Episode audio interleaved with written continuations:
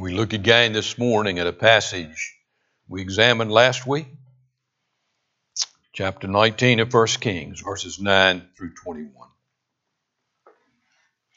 Where is God in all this mess? You need to know that I was ready to move on from Elijah's encounter with God at Mount Horeb. I had one other scene from the life of Elijah that I wanted to observe before we left this powerful prophet. But there was a sentence from God's brief response to Elijah at Mount Horeb that lodged in my thoughts, and I couldn't resist returning to that sentence this morning. Elijah had thought that he would certainly see a culture changing revival after three years of a supernatural doubt in the fiery confrontation at Mount Carmel. However, Ahab and Jezebel in the elite of their court remained unchanged. The powerful prophet had seen his fellow prophets slain for years, and now he, once again, was running for his life. He complains to God I have been very jealous for the Lord, the God of hosts, for the people of Israel have forsaken your covenant, thrown down your altars, killed your prophets with the sword, and I, even I only, am left. And they seek my life to take it away. He doesn't say anything about the great victories that have been won. Ahab and Jezebel, he says, continue to rule the day. God, where are you? That's what was he was really saying. God, where are you in this mess? Now, as we saw last week, Elijah's summary, this summary of woe, left out the many great things that God had done through him. Elijah was doing what we often do when we pray. He was informing God about all the terrible things happening in the world around him. God, do you know your prophets are being killed? Do you know your people have torn down your altar? Do you not know the culture is filled with immoral, perverse, idol worship? Do you not know I'm running for my life, God?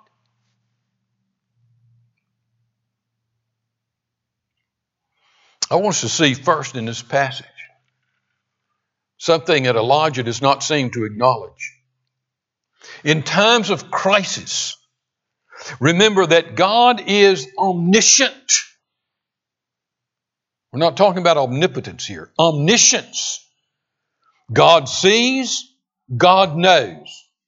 It's impossible for any of us to inform God. This summer, I, I watched as you have, I watched what you have.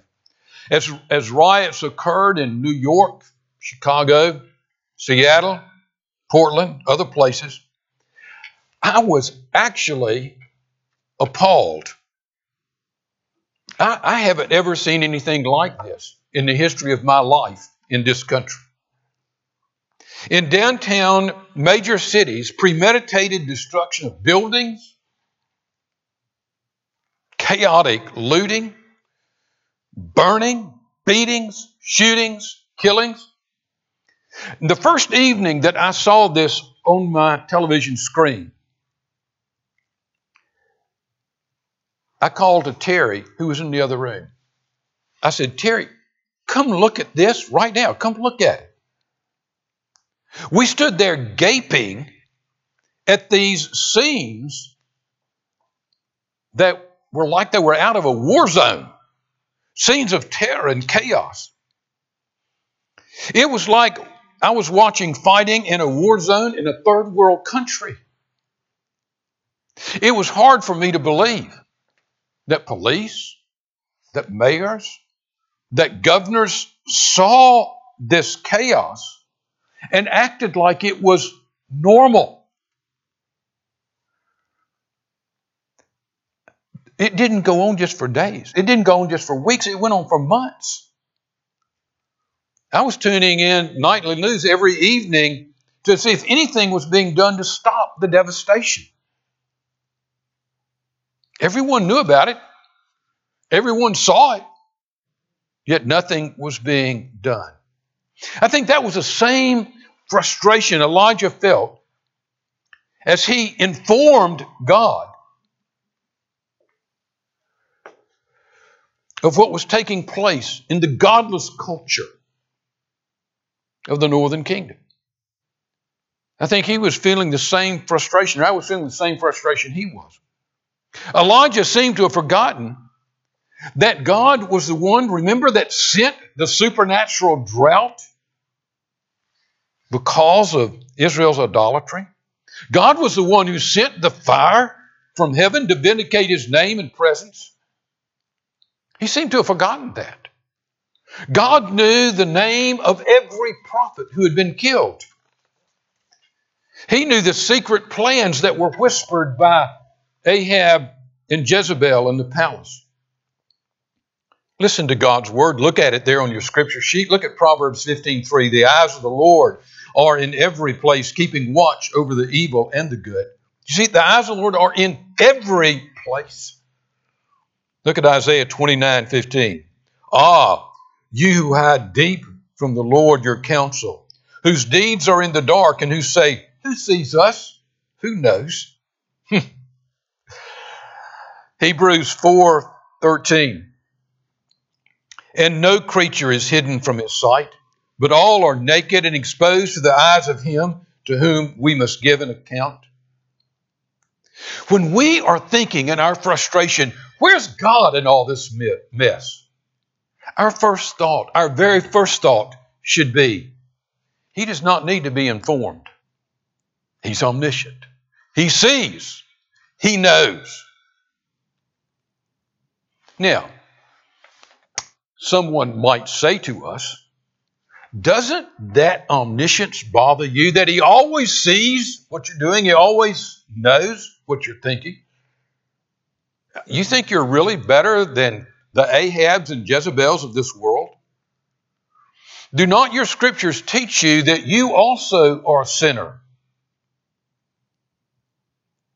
I'm glad that the world says that to us. When we look at the sinful mess around us, we are inclined to miss the mess that's in our own souls, aren't we? That's what makes confession of sin so much easier. I'm not informing, when I confess my sin, I'm not informing God of my sin. He already knows my sin. As I confess my sin, I'm not informing God of something of which He's not aware. In fact, when I say to Him, Father, my heart is so dark, my heart is so wretched. You know what God says? You know what the Father says? Oh, John, oh, child, you have no idea about how dark and wretched your heart really is. But there's comfort in His seeing and knowing. It doesn't make us nervous. In 1 John 1 9, we read this if we confess our sin. And see, that's the real difference. It's not that the world sins and we don't. The world sins and so do we. The difference is the world justifies their sin. The world says this is not a sin. The world says God's too narrow, and they laugh at His word as being archaic. But we confess the truth of God and we confess our sins. And why is that easy? He's faithful and just to forgive our sins and look, and to cleanse us from all unrighteousness. When God washes us clean in the blood of Christ, He will not leave out a sin. He knows them all. He knows all our sin, and He'll not miss one in His cleansing. We should say, Thank you, Father. Thank you that you are omniscient in a crisis. God is omniscient. He knows about the mess better than we do. So you say, John, what, what verse captivated you so that you had to come back to it this week? Well, let me ask you that question as I read verses 15 and 16. And the Lord said to him, Go, return on your way to the wilderness of Damascus, and when you arrive, you shall anoint Hazael to be king over Syria. And Jehu the son of Nimshi you shall anoint to be king over Israel. And Elisha the son of Shaphat of Abel Meholah you shall anoint to be prophet in your place. What strikes you about that? Obviously, God is saying to Elijah, Elijah, I'm sovereign over Syria. I'm sovereign over Israel. What stands out as being unusual? Where is the first place God tells Elijah to go? What is the first sentence? Go, return on your way to the wilderness of Damascus, and when you arrive, you shall anoint Hazael to be king over Syria. What does a prophet of Israel have to do with the anointing of a man to be king over Syria? Syria was a foreign nation. Syria was a nation hated by Israel. God was delivering a message to this dejected Elijah. Elijah, I'm sovereign over the nations. You have seen, Elijah, that I'm sovereign over nature, over the weather, over fire, wind, earthquakes. Elijah, I'm also sovereign over all the palaces, over all the kings, over all the nations.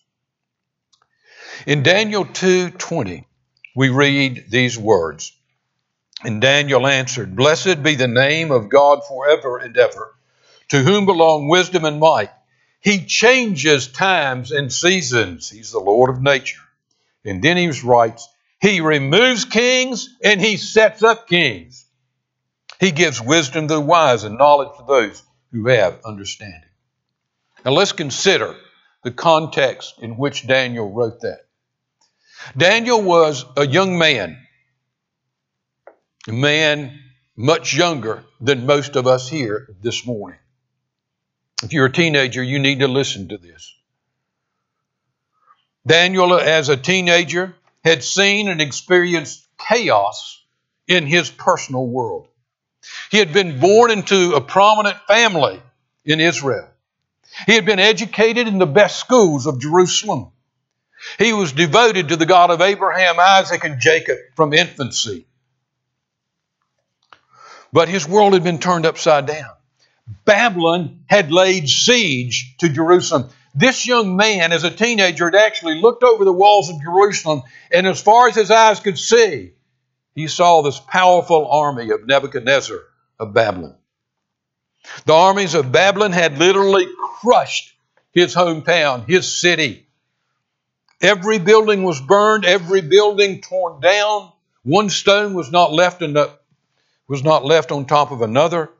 Jerusalem, when he looked back, as he was carried away in chains to Babylon, as he looked back, Jerusalem was a wasteland.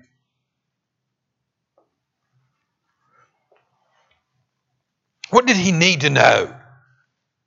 As he went through the gates of Babylon and saw scenes he had never witnessed his entire life, he needed to know that this God of Israel, the God of Abraham, Isaac, and Jacob, ruled over the nations of the world. He needed to know that the God of Israel also not only determined who sat on the throne in Israel, but he determined who sat on the throne in Babylon. That's what God showed Daniel in a vision. He needed that message. Read the second chapter, read the rest of the second chapter of Daniel this afternoon. You'll see it. Daniel told Nebuchadnezzar, he actually told the king of Babylon that his God, that the God of Daniel was sovereign over Nebuchadnezzar. That was a brave thing to do. Look at it. He was speaking to the most powerful human being in the world at that moment. You, O king, the king of kings, to whom the God of heaven has given the kingdom, the power, and the might, and the glory, and, who, in, and into whose hand he has given. wherever they dwell, the children of man, the beasts of the field, the birds of the heaven. Nebuchadnezzar, God gave you this throne. This is echoed all through Scripture. You know this. When Pilate told Jesus as a governor, Jesus, don't you understand? I have the power of life and death over you. How did Jesus answer? Look at it in John. So Pilate said to him, You will not speak to me? Do you not know that I have authority to release you or authority to crucify you? And what did Jesus say? Here in the midst of this mess, what did Jesus say? You would have no authority over me unless it had been granted to you from above. People, this is an important doctrine to know. If God is telling Daniel this in the midst of the mess, He's telling Jesus is saying this in the midst of the mess. We need to hear this as Christians. We tend to think that God has to do with matters of the church. It's out there all over. It's a way. That's a way people of Fayette County, the worldly people of Fayette County, the men of Fayette County, the women, that's the way they think. Well, God, that's a matter for the church. He dwells in the church. He has to do with church things. He has to do with religious things. That's his realm. Washington is not his realm. Nashville is not his realm. Let me ask you a question. When you were standing there in front of your television, watching those scenes, what were you thinking when you saw these cities burning, when you saw the chaos? How, how great, how sovereign is your God? Were you standing there thinking, God sees. God knows. He's there. He, he doesn't miss any of this. Were you thinking, He's sovereign? Even with this chaos, He's sovereign. In Chicago, He's sovereign in New York. You thinking that? I don't think, I didn't think that. But when I read God's Word, I realize that's what I should be thinking.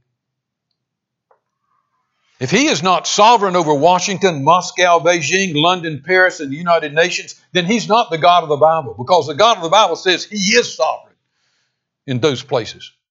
And so th- you can say to me, John, that means that Ahab was king of Israel only because God placed him there. That's right. Why would he do that? All through Scripture, Reread God gives individuals, families, cities, states, nations. All through Scripture, we read that God gives them over to their own sins. He gives my family, He gives your family, He gives us over to our own sins. Read the history of that northern kingdom of which Ahab was king. They chose idolatry. They chose Baal over the God of Israel. And God turned them over to their choices. You want a Baal king? I'll give you a Baal king. If he's named Ahab, his wife will be Jezebel. They wanted Ahab, and God gave them Ahab. Listen to Romans 1 24 through 28. I do not like these verses. I did not want to write these verses when I was putting these verses in this week, I wanted to take them out. I wanted to try to find a way to not read them. But if we're going to understand the sovereignty of God and what's going on in our culture, we must heed His warnings and see that He does turn us over to our own sins. Look at Romans 1:24. Therefore God gave them up to gave them up in the lust of their hearts to impurity to the dishonoring of their bodies among themselves, because they exchanged the truth of God for a lie and worshiped and served the creature rather than the creator. In other words, they worshiping the idols in their lives. The love that was due to God, they gave to other things.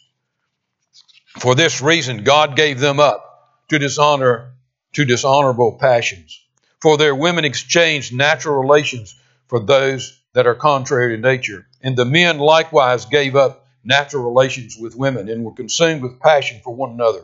Men committing shameless acts with men and receiving in themselves the due penalty for their error. And since they did not see fit to acknowledge God, God gave them up to a debased mind to do what ought not to be done. Folks, look around us in the mess today. Our sexual perversity did not pop up, out of nowhere. It didn't just go boom, it's there.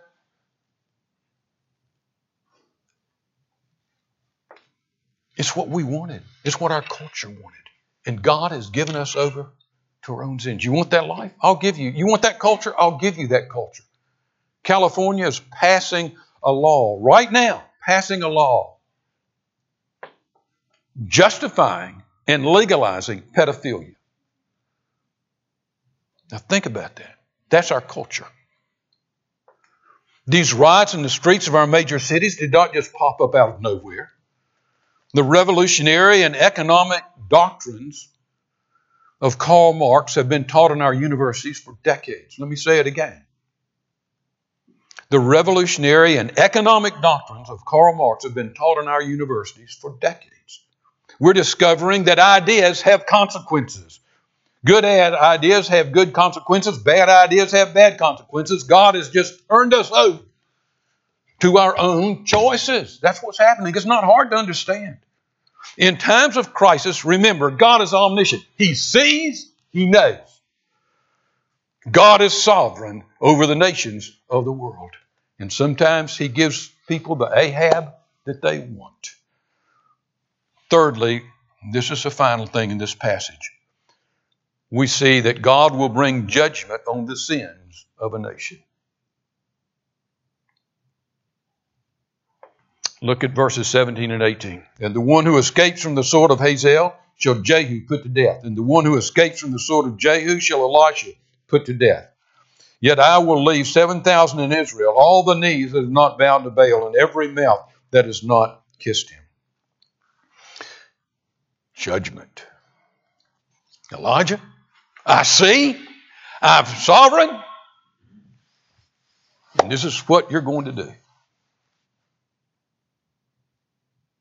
I'm bring a reckoning. God used Hazael. You go anoint Hazael, king of Syria. God would use Hazael. You read forward in Scripture, Second Kings. God used Hazael to kill Joram. Who was Joram? Joram was the son of Ahab. He became king after Ahab was killed. Joram became king, and Hazael killed Joram, Ahab's son.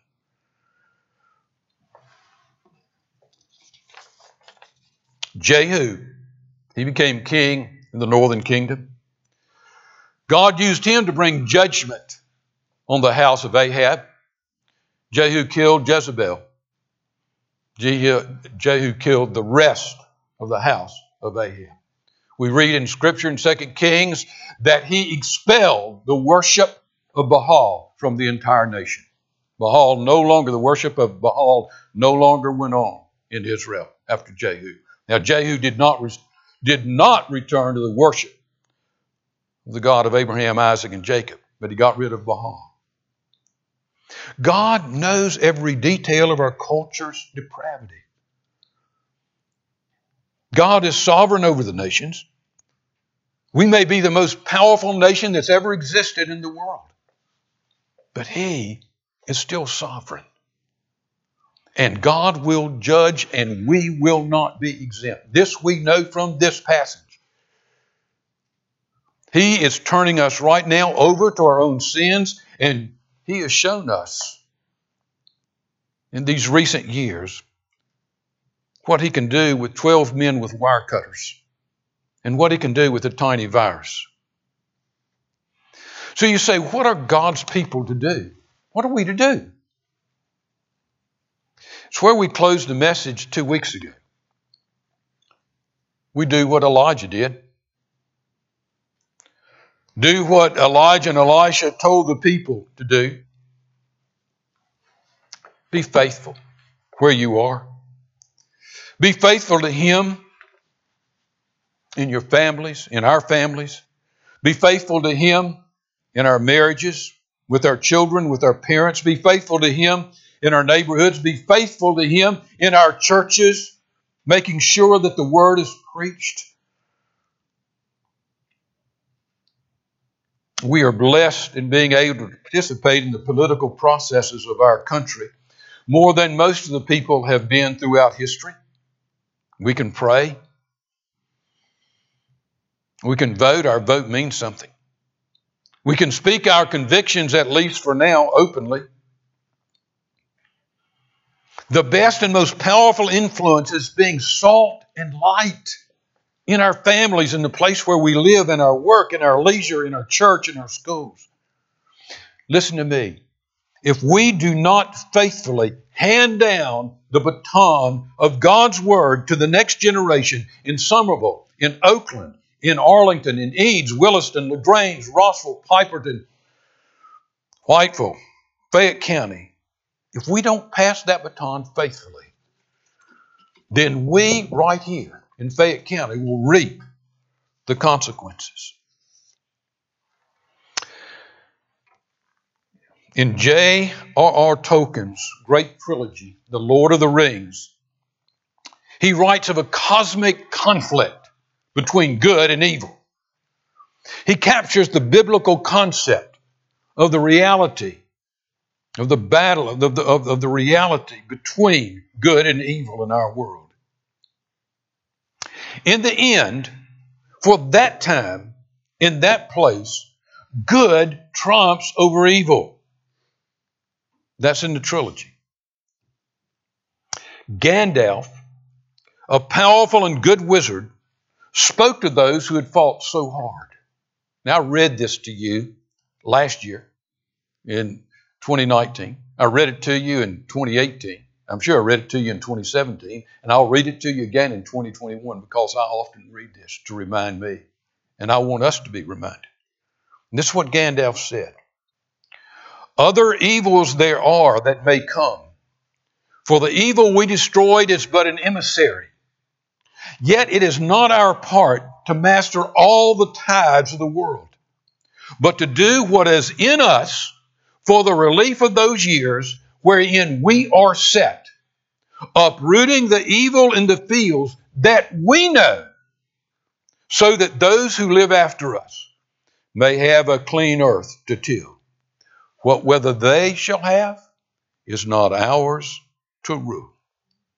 What was Gandalf saying?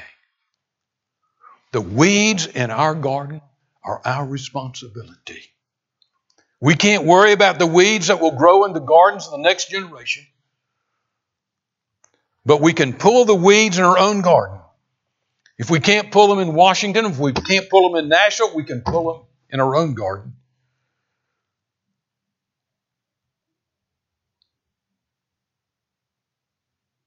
And that's what we can give our children.